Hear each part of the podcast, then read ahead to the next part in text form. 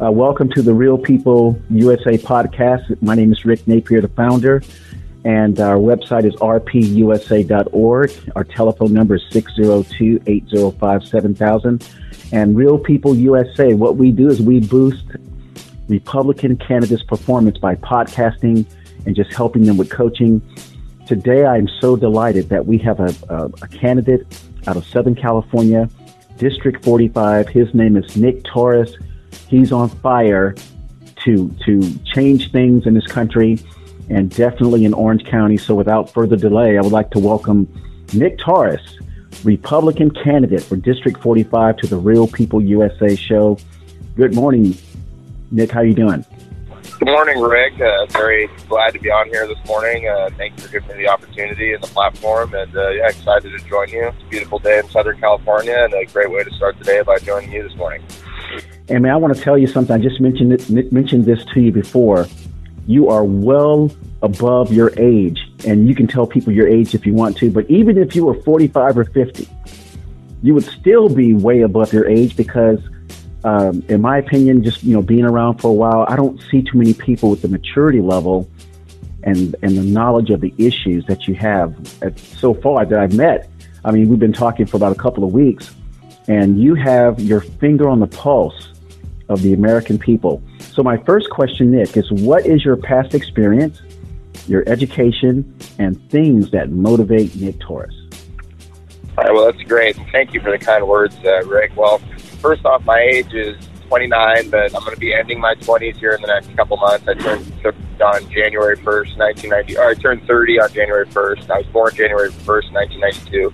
Um, my what kind of motivates me, obviously, is uh, well, three things are kind of the three pillars of what I'm running on or running against, really, which is mass migration. Uh, I think uh, mass migration to the United States has had an overall very detrimental effect uh, on the country in the last 55, uh, 50 years uh, since the passage of the Hart-Celler Act, uh, particularly in regards to you know housing, uh, wages, crime, a variety of things like that. I mean, people don't understand and really put into context the scale of people we've received since the passage of the Hart-Celler Act. I mean, there was a Pew Hispanic study done back in 2015 that analyzed the total number of immigrants we've received since uh, the passage of Hart-Celler in 1965. And that total number then was 59 million immigrants in that 50 year period. So if you do the math, that total would be around the city of Austin, Texas, every year to our population in legal immigrants. So that's not even including illegal immigrants. And if you look at, you know, some of these legal immigrants include the 9/11 hijackers. You know, so it's not like we're getting really the best people. And uh, you know, this is something I think that has been a big problem in our quite some time. I think it's something that really needs to be addressed is our overall immigration uh, system, not just illegal immigration, but legal immigration. You know, we can't be having things like diversity lotteries or where we're just, you know, wantonly handing out visas to people from anywhere in the world without, you know, thinking about what their cultures are like or what their economies are like or if we're bringing in skilled labor. So mass migration and kind of battling against that has been always a critical uh, part of my political outlook, especially living here in California, where I think our state has been totally ravaged by the effects of mass migration. Uh, the second thing and that's why also too, just to make a point, also that's why I'm the only candidate in the 45th district of California calling for a 25-year immigration moratorium because we have to do something that actually uh, puts a stop to the problem of mass migration, and doing so, and by doing so, having a 25-year immigration moratorium does that. You know, these other solutions where we need to, you know, address illegal immigration, we need to do this, we need to do that. That's been tried, uh, it, but it's been a failure. Really, with immigration, it's a binary option now. It's black and white you know, are we going to have continued unfettered open borders like we've had for the past 50 plus years, or are we going to stop the ongoing flow into our country and really allow ourselves to assimilate these people and allow our society to recover from this massive wave of people that has entered our country? Um, the second thing I'd like to talk about too, I guess that motivates our campaign is vaccine mandates. Uh, again, I'm the only candidate in the race calling for a total ban on vaccine mandates, both at the federal level and within public and private institutions. Um, as far as I'm concerned, my immune system is an immutable characteristic.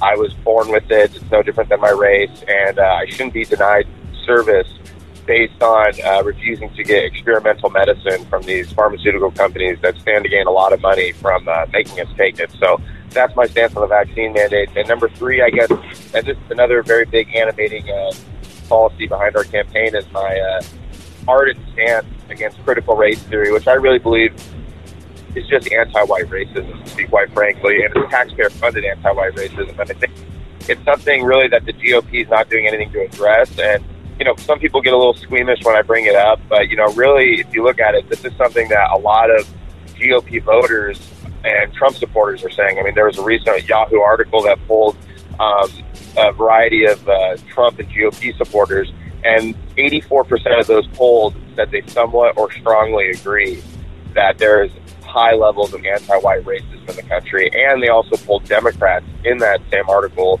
or from the poll in that same article, and found that 40% of Democrats strongly or some uh, strongly agree or somewhat agree that there is high levels of anti-white racism in the country. So, um, in regards to that, those are kind of the three animating principles or animating uh, policies behind my campaign: the immigration moratorium, the uh, 25-year immigration moratorium, the total ban on vaccine passports, both at all levels of the country, really, and all aspects of the United States, and then really uh, comprehensive stance against critical race theory, which, like I said, is just taxpayer-funded uh, anti-white racism. And then, um, again, my education, I went to Cal State Fullerton. Um, I graduated there in fall 2016 with a bachelor's degree in history, magna cum laude. Uh, shortly after that, I went to Hungary, where I taught English for two years. Uh, that really had a formative experience in my life living in Hungary and Viktor Orban's Hungary. I mean, if you're a right wing person or follow, you know, nationalist uh, movements around the world, you'd know that Viktor Orban's Hungary has kind of been a leading example, a shining light, if you will, in the world uh, for what people can do. I mean, this is a country with a GDP smaller than the state of New York, and they're able to have strong borders where they have a border fence. They're able to, you know, protect their youth from the depredations and transgressions of the radical LGBT movement, which is taking over the world. And I think, you know, it's something really admirable. And, you know, maybe you think here as an American, you know, I think we're the greatest country in human history. And, you know, a small country like Hungary, which I have great respect for, can, replicate, can do something like that. We can certainly replicate it, if not do something better. So, living over there um, really had a huge formative impact on my conservative outlook, my conservative worldview. And, uh, coming back to the states afterward, I attempted to uh, go to. I went to graduate school for about a year, and then they had the uh, vaccine mandate uh, put in at the Cal State system. So I decided to stop attending college um, in light of that, and decided to throw my hat in the ring into politics because I wanted to get my master's first before I did that. But you know, I said, well. I feel compelled to do so and to go fight for my country and to help put America first. And this is the best way I know how. And, you know, I just feel I was I don't like saying things like I was called to it, but something within me told me to go out and put my hat in the ring. So I decided to throw it out there and really try to bring a comprehensive America First vision, like what President Trump tried to do uh, to Orange County, and really, you know, help mold uh, the conservative movement out here, and actually, you know, send Katie Porter back to Iowa because that's where she belongs. I love it. I love it. And I just want to let you know and listeners know that Real People USA supports everything you just said, brother.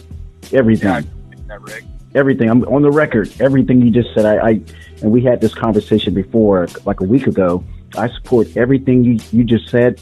And I'll tell you that a lot of Americans also support what you just said based on that poll that you gave because it's ridiculous with this CRT thing. And we know the, the underlying uh, reasons why, like you said, anti-white racism. That's the reason why they're doing it.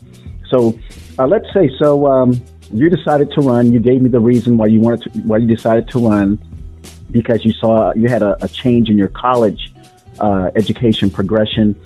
Are there are there any other reasons why you decided to run?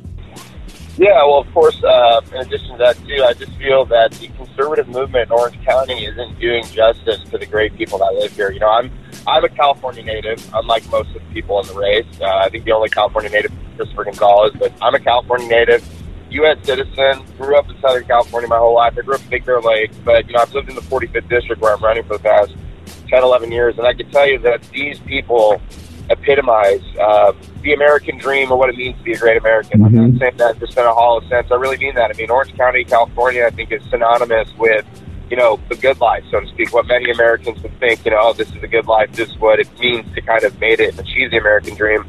And, you know, I live in this county where we've had, you know, great people like Richard Nixon, who was born here, and not in the 45th district, but our county. And, you know, I just want to say that it's just kind of, to me, I feel that I wanted to put my hat in the ring, like I said, just to be a voice for them. Because I talked to all these activists. That's how I got my start in politics, doing grassroots activism, primarily against immigration and all these other things. And I wanted to uh, bring a real, like I said, authentic America First movement to these people who I meet at these uh, rallies and to the everyday Americans and families and workers that I see that make our district here so great. You know, the 45th district, like I said, it's the epitome of the American dream. These people are small business owners, they're homeowners, they're active and engaged in their civic organizations, they're running little league games, they're attending church functions. You know, that's what, you know, Alexis de Tocqueville said was, you know, beautiful about American, his, you know, book American Democracy, or when he was talking about it, was that, you know, you had an active and engaged populace that made the country worth living in. And, you know, I think we have that again right here in the 45th District, and you see that. And so I wanted to run and really be a voice for those people and uh, really, you know, speak up and offer solutions that they're talking about at their kitchen table at home amongst themselves, but that the politicians and the greater and the uh, Republican Party in Orange County isn't, you know, listening to and translating to on the national and local platform. If that makes sense. You know, absolutely. And for people who may not, because see, I believe Nick, you're going to get supporters from across the country. Uh, people have their eyes on California. And a lot of people that I speak with, and I'm from Florida originally, which is another uh, great uh, place to, to, to have grown up. But people are looking at California, and Nick, what they're saying is, I don't want my state to become like California is now. Because I remember Orange County, just like you said, it was like like uh, apple pie with baseball, apple pie, and Chevrolet. One of those kind of towns. I mean, you got beach, you got Newport Beach, you got Costa Mesa, you got uh, Santa Ana, you got um, uh, Anaheim. You have, all the great Huntington Beach, San Clemente, Laguna Beach. That's all in Huntington. That's all in Orange County. None of them are in the 45th district. I'm more central and inland Orange County, but nonetheless, uh, the greater Orange County area, like you said, has always been a bastion of conservatism. Yes. Like I clear, my favorite president, and I think a man who's kind of been neglected by the Republican Party, but my favorite president, Richard Nixon, um, is from Yorba Linda. And, Yes. you know, Orange County's always had a very strong Republican influence. And um, it's only been waning, I think, in recent years, quite rarely, uh, primarily due to two reasons. Um, one is mass migration. Again, you know, we get. I mean, that issue I always talk about. It comes back up because it permeates everything. I mean, if you look at the, quite frankly, the demographic shift, particularly in North Orange County, um, Mhm. it allows for the uh, Democrats to just kind of seize these areas, for example, like Tustin or you know uh, Buena Park and some of these other areas in North. Buena Park's outside my district, Tustin's within it, and even within areas like Irvine, these are more affluent, which again is in my district, but these are more affluent immigrants. You know, kind of like these people getting in on the EB5 visas, known as the billionaire visa. Mhm. Kind of Chinese oligarchs, these wealthy sheikh, uh, sheikhs from uh, the Middle East, and obviously I'm kind of being uh, you know stereotypical there in my assessments of it, but you get what I mean. These are wealthy citizens coming, but what they're doing nonetheless in Irvine or Tustin, how the Democrats are capitalizing on that demographic shift is they're using these people to vote against the traditional interests of the people who helped build Orange County and made it great in the first place. And this is something that we're seeing happen all over the country. And I think, um, you know, this you and I, Rick, discussed this earlier. Uh, being, and I remember we talked about this on the phone about you know nationalism. I think a lot of Republicans kind of shy away from that, and obviously, I think they've done a lot to paint that in a negative context. And I think I want to clarify that nationalism, obviously, I think is unique to each country. Every country has an expression of it. And America, we are a multiracial, multi-ethnic country, but I do believe that nonetheless, we can have this sense of nationalism where you know you as a black man and I as a as a white man can take great mutual pride in the founding fathers and the uh, in the country and everything they established for us because that's an inheritance for all Americans, regardless of color or creed, and that's something I think that's always been emphasized. And the way I think they've kind of uh, you know turned American history against us has been very detrimental. So you know, I just kind of want to make that point. I think we got to um, embrace a more robust nationalist vision of what it means to be an American, which is, you know, again, having a respect for our history, having a respect for American workers, respecting our industry, uh, making sure that we are, again, focusing on domestic issues, uh, what's happening locally, and uh, not, you know, going on ideological crusades abroad or, you know, trying to social engineer countries outside of our realm, uh, outside of our hemisphere, you know what I mean? Yeah, absolutely. So let's say, Nick, you're running. Let's say you know you're running. If more people like you do not run, and with the same focus, with the same energy, and the same you know America First uh, platform, where we're like, where do you think our country's going if if people like you do not run and win? Well, you know, we're already seeing it right now with the GOP. You know what they're trying to do? They're trying to distance themselves from President Trump. We're seeing it all the time, and I see it in the candidates in the race next to me. You know, I'm going to go out and say it, that you have guys like Sean Collins who's proudly going out there and, you know, eulogizing Colin Powell and, you know, endorse, and, you know, touting his endorsements from Lindsey Graham. I mean, these guys are both these, are guys that were both, you know, heavily involved in orchestrating the disastrous wars that are put put our country into debt and caused chaos and discord around the world. I mean, I wouldn't want any kind of endorsement from them, and quite frankly, I don't think they should be honored or remembered in the capacity they were. You know, just like uh, President Trump said about Colin Powell, and I think that Lindsey, Powell, uh, Graham should shouldn't even be in the U.S. Senate. I mean, it's really pathetic. So I wouldn't even you know be touting uh, those endorsements. And it's just it's just the rise of the RINOs. You know, President Trump did so much to expose these people. He did so much to you know call them out and show us the light. You know, 2016 I think was a huge realization for many people that you know we're not just fighting against the Democrats, we're fighting against the Republicans. If you saw the way they treated President Trump and his movement in the uh, you know lead up to the 2016 election. So I think if people like myself don't run, and there aren't more America First candidates like again like great people like Joe Kent in the state of Washington, and uh, you know people who are running and people who are currently in Congress too. Like you know again Paul Gosar, who I think you know my current favorite congressman, or Thomas Massie in Kentucky. These great guys. If there aren't people who aren't really putting America first at the center of their platform and talking about these issues about trade, about foreign policy, about addressing big tech, then we're just going to go down the path of what the GOP's been and what our country's been doing for the last 20 or 30 years, which is invading the world, inviting the world, allowing corporations to determine our to determine our national discourse, and really kind of have this uh, America that's not a nation we should be proud of, but is really just an international transfer station for the world's refuse and a playground for the super elite, while the normal American citizens are kind of just living in favela slums among illegal immigrants from all corners of the world. And I don't mean to paint such a bleak picture. Oh no, no, you. I think you're painting the correct picture. No, that's that's what it is. You know, I mean, again, the American people. What does it say? You know, it says "We the people." You know, that's what it says, right? And that's what I always tell people. It's like, you know, we have to stop all of this stuff, all of these, you know, false platitudes, all of these values that are put forth from the think tanks in Washington, D.C., from a bunch of Ivy League educated guys who never worked a day in their lives. You know what? You know who really makes America great? The, the American people. That's what I talk about. You know, who fought the wars? Who worked the factories? Who put their lives and souls of blood, sweat, tears into, you know, settling and building this country for us, their posterity. It was the American people. So I always go back to that's our greatest resource. Every country's greatest resource is its people. I firmly believe that, and I think it's time to put a focus on the American people, to put put a focus on our country. And if we don't do that, we're going to go again just down the path we've already been going with the GOP and the Democrats, because it's really the uniparty where they're waging these foreign wars. Uh, they're looting the heartland, looting the American citizens with you know these taxpayer programs to fund all these you know uh, liberal wet dream policies and foreign aid programs and we just have to really end it and uh, you know kind of again put America first and more importantly put Americans first. So I hope that answers your question. Oh, definitely, definitely. And uh, Nick, uh, I know you're you are a history buff, and in the next coming days, I'm going to talk more about this Bolshevik uh, revolution thing because I see some a lot of similarities between what happened in 1917 and what is happening uh, now. And in the future, I would love for you to come back and talk about that since you are a history buff and history gra- a major, and I think you know about that.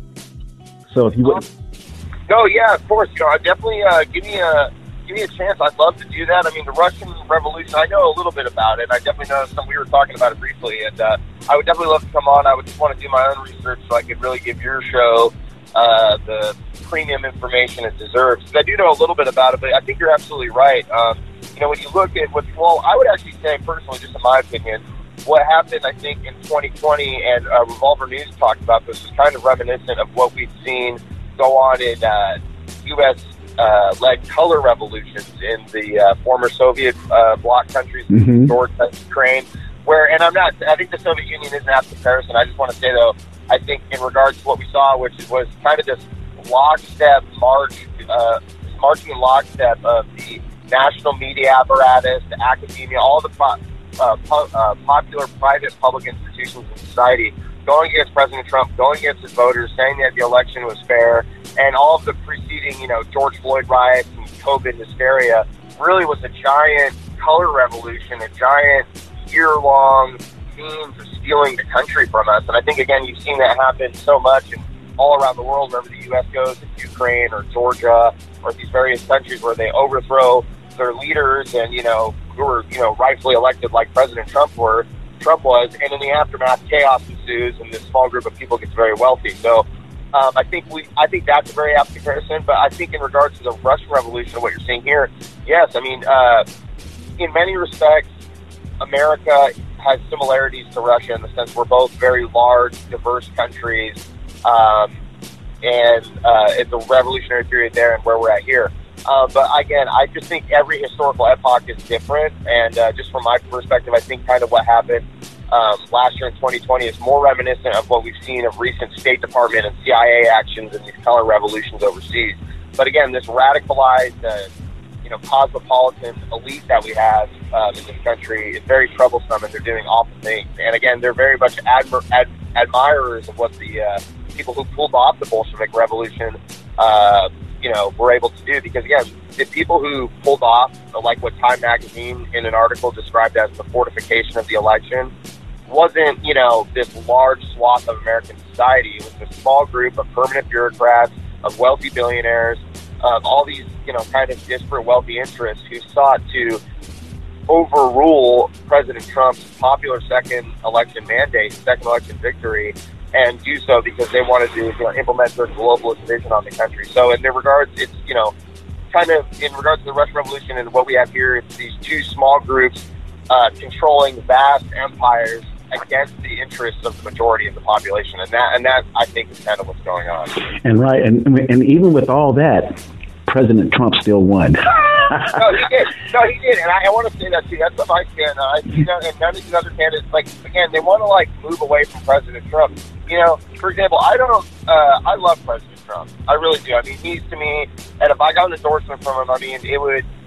For me, it would be complete. I mean, just in life, you know, kind of already. I mean, unless I, you know, find a wife and have kids soon, you know, other big goals. But I mean, man, get endorsement because you know people can have their criticisms, but I always think of what President Roosevelt said. You know, it's you know when he talks about the man in the arena, and President Trump was the ultimate man in the arena. You know, obviously, I think you know, for example, I'm not a fan of the vaccine, and he's tried to take some credit for that, which I think he should kind of distance himself from, honestly. But you know, and some other things, for example, like the treatment of the January 6th protesters, I think isn't a, a great mark on his record. But overall, nonetheless, um, what I will say about President Trump is that he loves the American people. He loves his voters. And he really put it all on the line for us. He didn't have to, you know, give up his life as a billionaire, living in a New York skyscraper, dating supermodels, to talk about what's going on to the machinists in Cleveland, Ohio, to talk about what's going on to the Americans left behind by deindustrialization, left behind in the heartland, made to feel like foreigners in their own country, surrounded by citizens who don't speak English and have no respect for us. I mean, he was going out speaking out on issues that we as Americans, like I said, talked about as a kitchen on our kitchen tables, the deterioration of our country, the deterioration of our sense of civic identity, the deterioration of our morals. I mean, this is something he really attacked, and for that, you know, like President Nixon, uh, they attacked him and they removed him, and uh, you know, that's why I think also those two men, you know, you know, my favorite presidents in modern history. Nixon's my all-time favorite, obviously, probably next to George Washington. But uh, I think those two men really represented a threat to the established order, and their movements kind of galvanized and united large portions of the country, and really made them uh, awaken to this kind of, uh, like I said, this uniparty, this globalist establishment that's really trying to, you know, take our country down. Well, I tell you what, Nick, you will have a lot of people smiling after they hear this uh, interview because I'm smiling right now. Nick, take us take us home and tell us how people can contact you and how can they donate and how can they subscribe to what your, your to your mailing list and to what you're doing. Well, like I said, I, I really appreciate Ricky giving me the platform, and I'm, I'm very honored. And like I said, uh, how you can get involved is first go to my website, votefornickoc45.com, hit the contact tab. You can go there, uh, find out how you can contact the campaign, get back to me. But this is a grassroots campaign. Like I said, I'm I'm not running in the interest of foreign lobbies or the corporate oligarchs. I want to run for the everyday American who voted for President Trump, who still wears the "Make America Great Again" hat, who wants to put America first, and that's why I'm out here doing it. So I'm not going to be accepting any money from any big corporate PACs or anything like that. I want to make this kind of almost like, and I, I know we're going to cringe when I say this, but like what Bernie Sanders talked about when he had these small average donations. I want mm-hmm. to have an army of donations from all over the country. I want to, you know, form like Pat Buchanan, who had his, uh, during the 1992 election, he had his Buchanan Brigade. I want to have Forrest's troops where we're, you know, again, relying on this nationwide movement to help us get a congressional seat that really helps put America first in California's 45th district. So go to votefornickoc45.com. Uh, check out my Instagram uh, at nicktaurus45oc. You know, there I'm always posting stuff, my uh, various ideas on policy prescriptions, uh, seeing what I'm doing out on the trail. Because again, I'd like to emphasize I'm the most active and American first candidate in California's 45th district. No one's going to as much uh, rallies or school board meetings as I am. No one's had as much town halls as I've had. I've had two town halls on my own, one on immigration, one on critical race theory. I'm having another um, in November on foreign policy. Um, and I also participated in a town hall with the other candidates uh, back on September 19th, and I'm going to be participating in another one with the other candidates hosted by the Irvine Women's Federated on October 28th. Uh, the point is, though, I'm out. I'm active on the trail. I mean what I say. I'm one of you guys. I'm the American. I'm, you know, I'm, I'm a part of the American people, and you know, one of the great things about our country is that men from humble means, you know, again, like my heroes, like Richard Nixon, the son of a grocer, Andrew Jackson, the son of a frontiersman. Uh, these men rose up from nothing and, you know, again, accomplished the American dream. So I'm like, I, I'm truly running my campaign in their mold. I'm trying to be a voice for you. So again, go to votefornickoc45.com, uh, hit donate, check out my social media at Nick 45OC or my Facebook page, Nick Taurus for uh, CA45. And, uh, you know, just do what you can if you can't donate or just come out and volunteer if you're in South Orange County, California's 45th District. Uh, I have events all the time. Go to my uh, website, look at the events calendar, check it out. Uh, I'm always on the campaign trail, always willing to speak at the drop of a hat. I'll go to the farthest reaches of Antarctica or to the hottest deserts in the Serengeti. I, I don't really care. I'm always willing to have a platform and fun on anything at time anywhere. So um, I really appreciate you having me on, Rick. I'm really honored. And, you know, we just got to really, I think, as Americans, move forward uh, in that 1776 spirit and that 2016 spirit because I think those are two really great years in our history. And we have to, you know, again, I always tell people, whatever you think about President Trump um, or whatever your misgivings or this, that, or the other, you can't deny you put it all on the line for the American people. You can't. Oops.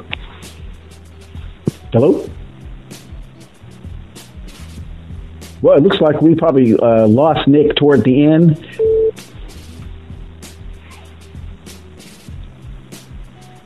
All right, Nick is back. Keep going. Sorry, I, sorry, I guess my call dropped. So I didn't mean, but yeah, just like you said, uh, keep President Trump in our hearts. Uh, again, apologies for that, Rick. I guess that's. Oh, no problem. I can, I can. Y'all be able to edit. I'll, I'll be able to attach the, the two audios, so no problem. But like I said, just just keep President Trump in our heart. Uh, keep everything he taught us about putting America first, about you know being concerned about American workers, protecting our borders, protecting our sovereignty. We have to, you know, again, really move away from. I feel like this Washington consensus, move away from the think tanks, move away from the experts, and move back to what America made America great, which is us, the American people. We constitute the country. We created its values. We created its institutions. And it's time that we remind those public servants and those people who are currently at the helm of our institutions that they rule with our consent. So ultimately, I go forward in this campaign with the spirit of 1776, the spirit of 2016 in my heart. Hopefully, we can replicate those times and uh, you know make something better and move forward and you know again put America first and put Americans first once more. All right, Nick Taurus, District 45 Republican candidate, um, uh, a large portion of Orange County, not the beaches. Nick, I want to thank you for your time today and make it a great day. Yeah, you too, Rick. Thank you. All right, bye bye.